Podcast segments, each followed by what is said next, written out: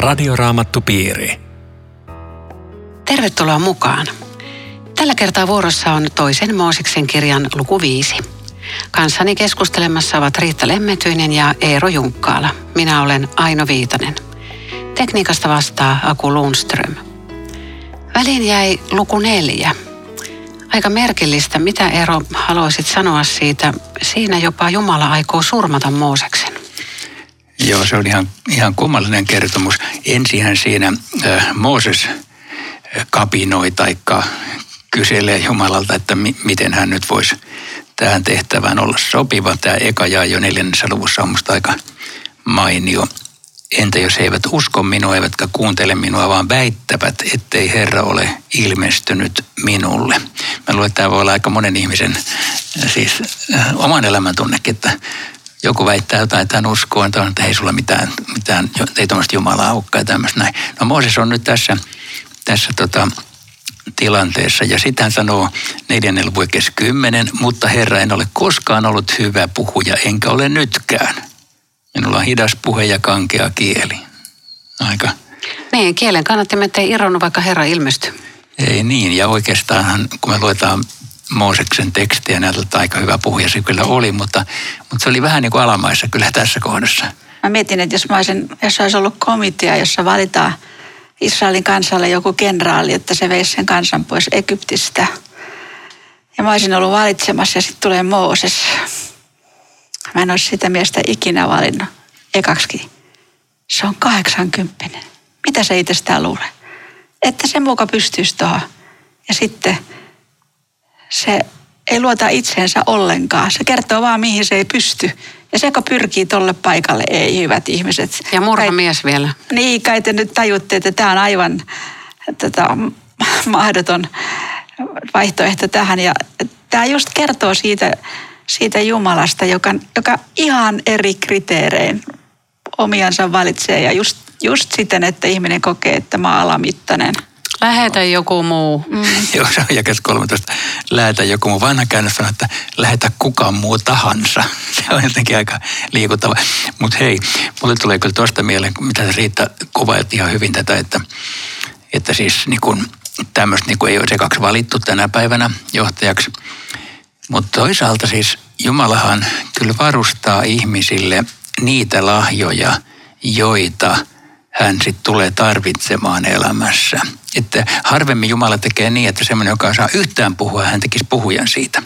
Joskus voi tehdä, mutta usein se menee kyllä niin, että Jumala on antanut jo jotain lahjoja ja sitten käyttää niitä. Eli Jumalan käytössä ne lahjat löytyy. Joo. Kyllä, ja kyllähän siis näin se Mooseksen kohdallakin oli varmaan, mutta, mutta se oli tosi heikoilla tässä tilanteessa, eikä inhimillisen mittarein oikein saanut mutta toisaalta on vapauttavaa, että sille, joka kutsuu, saa kertoa omat tuntemukset, että, että minusta ei ole mitään. Ja, ja varmaan kun sitten lähdetään Faaraan luo, niin Mooseksen ajatuksissa kävi, että Jumala, eikö mä sanonut, että mä en tähän pysty. Sähän näet, mikä fiasko tämä nyt on. Joo, ja sitten tähän liittyy myöskin toi, että Jumala otetaan Aaron, joka osaa puhua. Mm. Tämäkin on kiva, että siis Aaron on puhetaitoinen. Se Mutta kaveri. kuitenkin Mooses laittaa sanat Aaronin suuhun. no just joo. Niin siinä on aika selkeä työjako, joka menee koko, koko tämän kertomuksen läpi. Että Aaron sai sanoa vain sen, minkä Jumala oli Moosekselle ilmoittanut. Että. Jumalan kanssa keskusteli Mooses. Mutta mikä, mikä tämä juttu ero oli, että siis Herra, Herra mennä tappaa Mooseksen? Joo, se on sitten tässä neljännen luvun lopulla ja se on hyvin ihmeellinen kertomus, jossa sanotaan, että Jumala aikoi surmata Mooseksen ja sitten Sippor ottaa terävän piikimen, leikkasi pois poikansa esinahan. Ja, ja tota, tämä kysymys on varmaan siitä, että Moosesta ei oltu ympärileikattu juutalaisten tapojen mukaan, kun hän oli asunut Egyptin porukoissa koko ikänsä. Mutta egyptiläisilläkin oli ympärileikkaus ja ehkä Mooses oli sen saanut. Mutta sitten Mooseksen pojan piti tulla ehdottomasti ympärileikattavaksi, koska heistä tuli kansan, kansanjohtaja perhe. Ja nyt tämä tämmöinen niin dramaattinen tapa kertoa tätä luultavasti vaan viestittää siitä, että Jumala sanoo, että tämä homma on hoidettava tai sä kuolet siis, että, että se, se on niin tärkeää, että ympärileikkaus on tämän liiton merkki tämän kansan kohdalla. Jotain tällaista se, se varmaan on. vaikka sitten emme niin käsitä, miksi on tämmöistä surmata. Käyhän se siinä pääsiäisen vietossa ja kaikissa niissä säännöissä ilmi juuri tämä, että joka ei ollut ympärileikattu, ei voinut olla osallinen pääsiäis. Joo, että tämä, tämä ikään kuin nostaa tämän ympärileikkauksen arvon tässä tilanteessa ja. tämmöiseksi niin kuin elämä- ja kuoleman kysymykseksi. Onhan se hienoa, että sitten täällä luvun lopussa vielä nämä kaksi veljestä pitkien pitkien vuosikymmenten jälkeen tapaa toisensa. Suuteli häntä. Se on ollut hieno juttu, kun veli tulee veliä vastaan ja yhdessä lähdetään eteenpäin. Mutta tämä lukuhan päättyy kovin puhuttelevasti. Israelaiset uskoivat, kun he kuulivat, että Herra oli päättänyt pitää heistä huolta. Oli nähnyt heidän kurjuutensa, he lankasivat kasvoilleen maahan. Puhuttelevaa. Tosi kaunis. Joo. Viides luku alkaa sillä, että Mooses ja Aaron menee sinne Faaraan eteen ja, ja ne aloittaa sen aika räväkästi. Näin sanoo Herra. Eli Herran nimessä tuodaan viesti hallitsijalle, mutta tämäpä ei tuntenut tai halunnut ollenkaan tuntea tätä Jumalaa.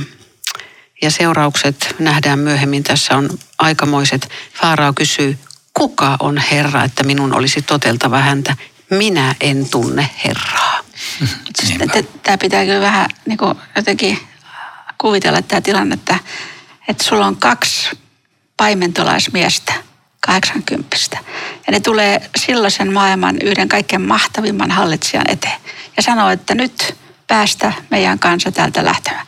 Sitähän voisikin todella kysyä jos vieressä olisi seissyt, että mikä uskallus, mitä ne luulee olevansa. Ja hovin virkamiehet tirskuu, että, että mikä skandaali täällä on meneillään, että, että oli siis vaikuttava uskallus. Ja, ja Faarao todennäköisesti on Ramses toinen.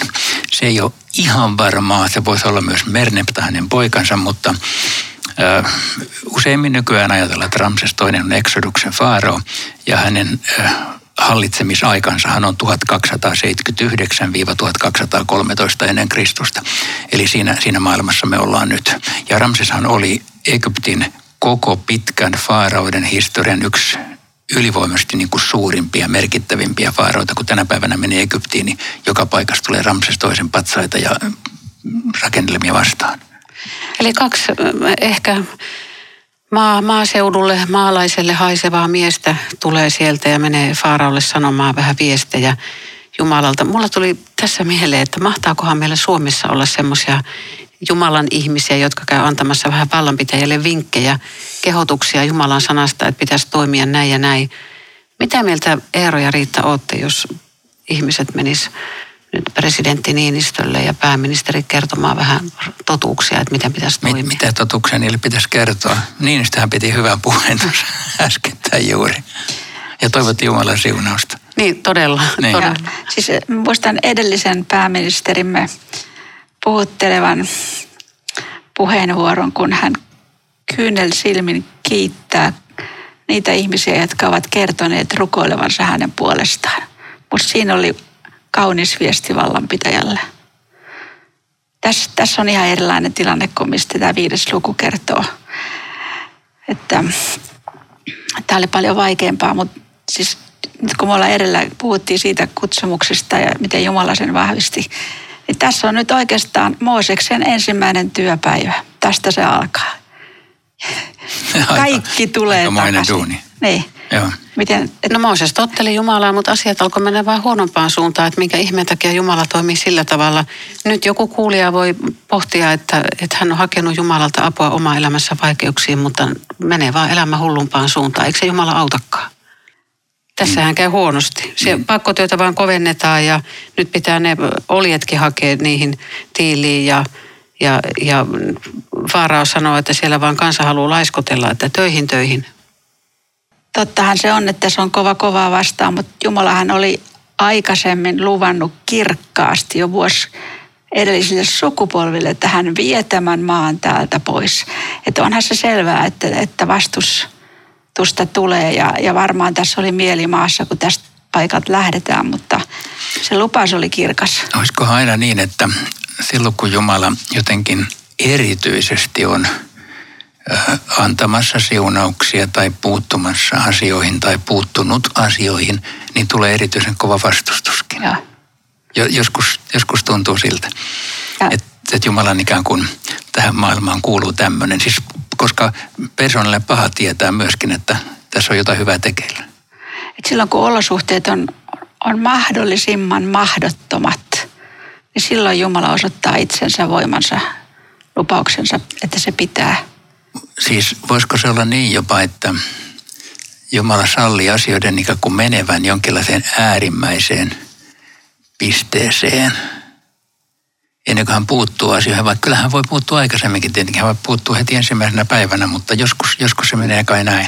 Ja jos katsoo koko tätä kertomussarjaa, niin on siitä varmaan sekin suuri hyöty ja hedelmä siis israelilaisille, että ne oli ollut 400 nyt vuotta Egyptissä ja varmaan olivat lähempänä epäjumalan palvelusta kuin Israelin Jumalan palvelemista, koska se, se maa ja se kulttuuri ja uskonto, sehän oli iskostunut syvälle heihin. Ja nyt Jumala tämän valtavan, mahtavan tapahtumasarjan kautta kertoo, kuka hän on. Että, että se on ollut heille ihan uusi uskon. Niin, ajatteleksä, että, että se oli niin viimeinen tilanne, jolloin ne olisi saatu sieltä pelastettua, ettei ne muuta egyptiläiseksi? Niin, tai siis, että he oppi ihan uudella tavalla tuntemaan sitä Abrahamin, Isakin ja Jaakobin Jumalaa, joka oli varmaan häipynyt heiltä pois horisontista, koska nämä pitkät vuosisadat ja kaikki se kultti ja altavat epäjumalan palvelusmenot, mitä siellä oli, niin olihan ne tietenkin vaikuttanut myöskin hebrealaisiin väistämättä. Joo, oli.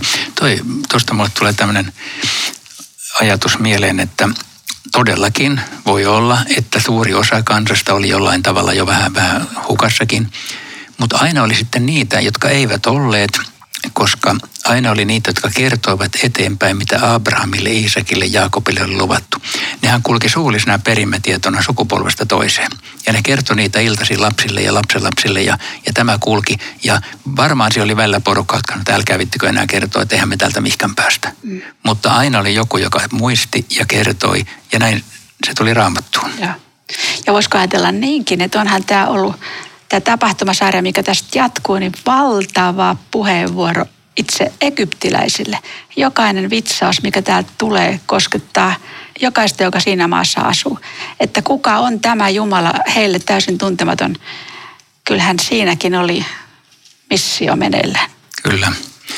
Joo, tästä alkujakeesta vielä, niin mä tästä jakeesta kolme sanoisin, kun siinä tämä Mooseksen pyyntö on tällainen, että hebrealaisten Jumala on kutsunut meitä, tahtoisimme lähteä kolmen päivän matkan päähän autiomaahan uhraamaan Jumalalle.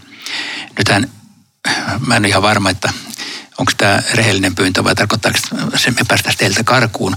Mutta joka tapauksessa tämän muotoinen teksti on Egyptistä löytynyt, jossa Hapirut-niminen kansa pyytää lupaa lähteä uhraamaan autiomaahan Jumalalle.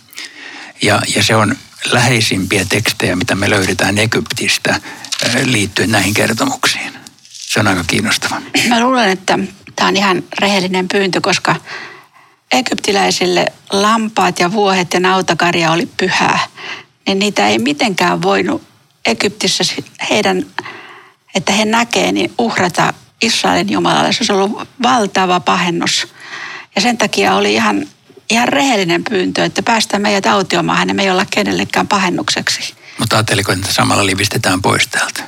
Ajattelen, että varmaan se, olisi se matka siitä jatkunut. En mä tiedä, olisiko ne takaisin tullut. Tämä on Radioraamattu Piiri. Ohjelman tarjoaa Suomen raamattuopisto. www.radioraamattupiiri.fi Jatkamme keskustelua toisen Mooseksen kirjan luvusta viisi. Mukana Riitta Lemmetyinen ja Eero Junkkaala. Minä olen Aino Viitanen.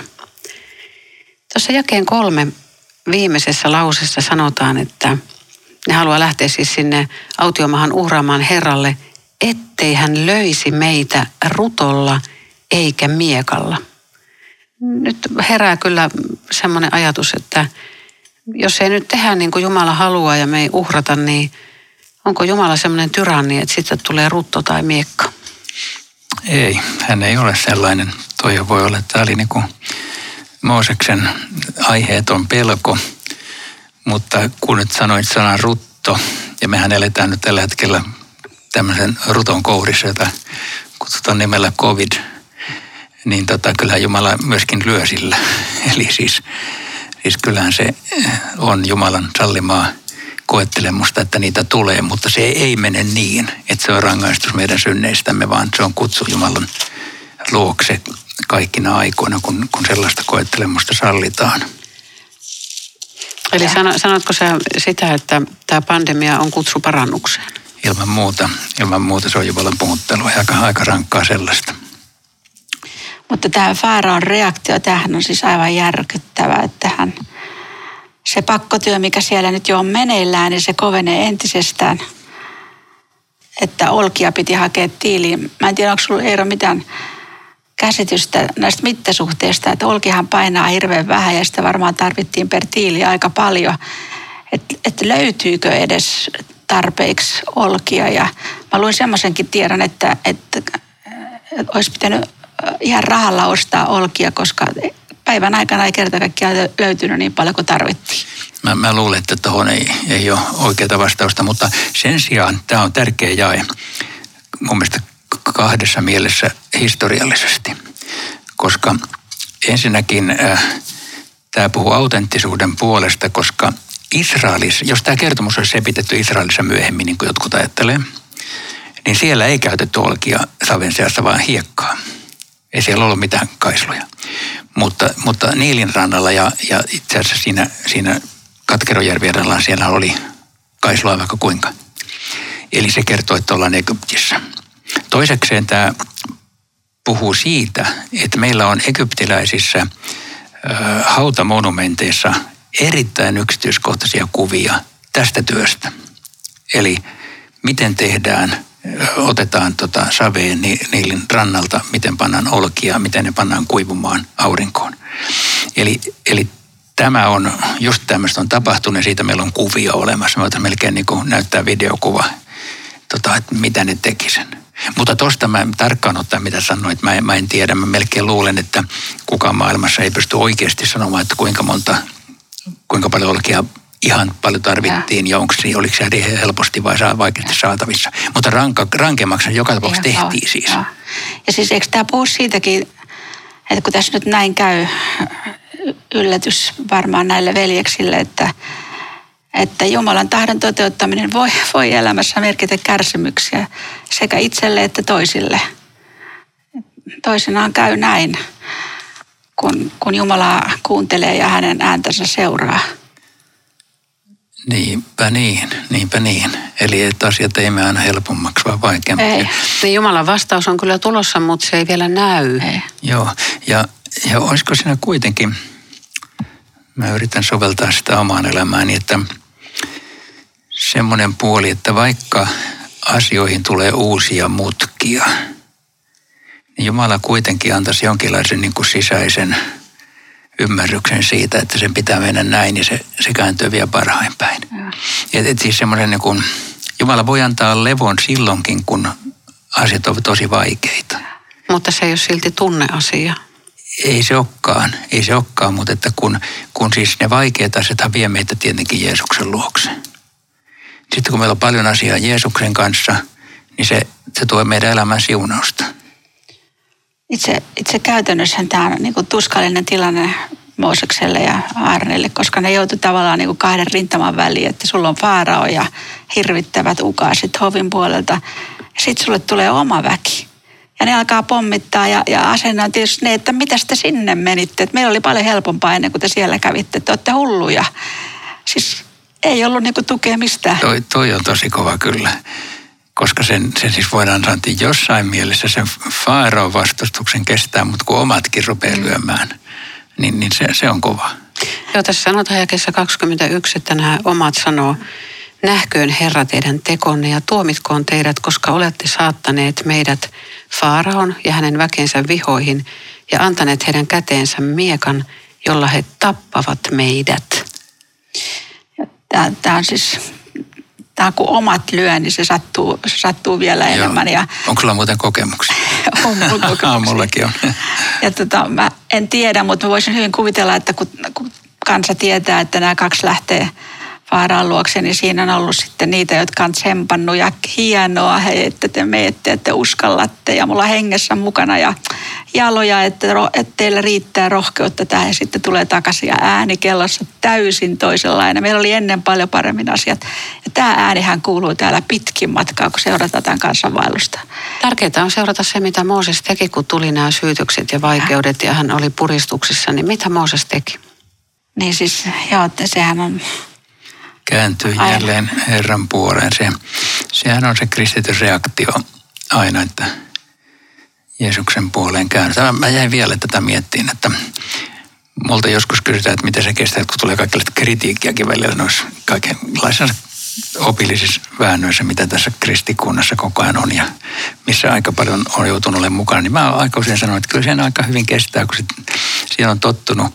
Mutta kun se tulee oikein läheltä, niin se kirpasee silloin kun se tulee niin kuin sillä tavalla, että tosta ei odottaisi, mutta se tulee, niin se, se sattuu. Tietenkin täytyy vielä sanoa, että kun tulee kritiikki, niin totta kai mun pitäisi ajatella aina näin, että mä voin olla väärässä ja kriitikot oikeassa. Eli, eli siis en, en mä ole mikään kaikki tietävä. Mutta se sattuu, kun, kun tulee arvostelua taholta, josta ei odottaisi. sattuu. Se sattuu niin, että, että jos jää muistelemaan niitä, niin mulla tulee yhä vielä to- tosi paljon kipeitä muistoja siitä, mutta se, se kuuluu tähän tiehen. Ei, ei sillä voi mitään. On, on asioita, jotka on harvinaisen selkeitä ja ni, niistä ei pitäisi olla eri mieltä ja eri rintamaa. Mutta tässä se nyt nähdään, että miten kovan tuskan kautta tämä menee. Ja, ja varmaan nämä miehet olisivat just tukea tarvinnut, että älkää lannistuko, että me ollaan yksi kansa ja yksi porukka ja me mennään tästä läpi. Ja Jumala on sanonut näin.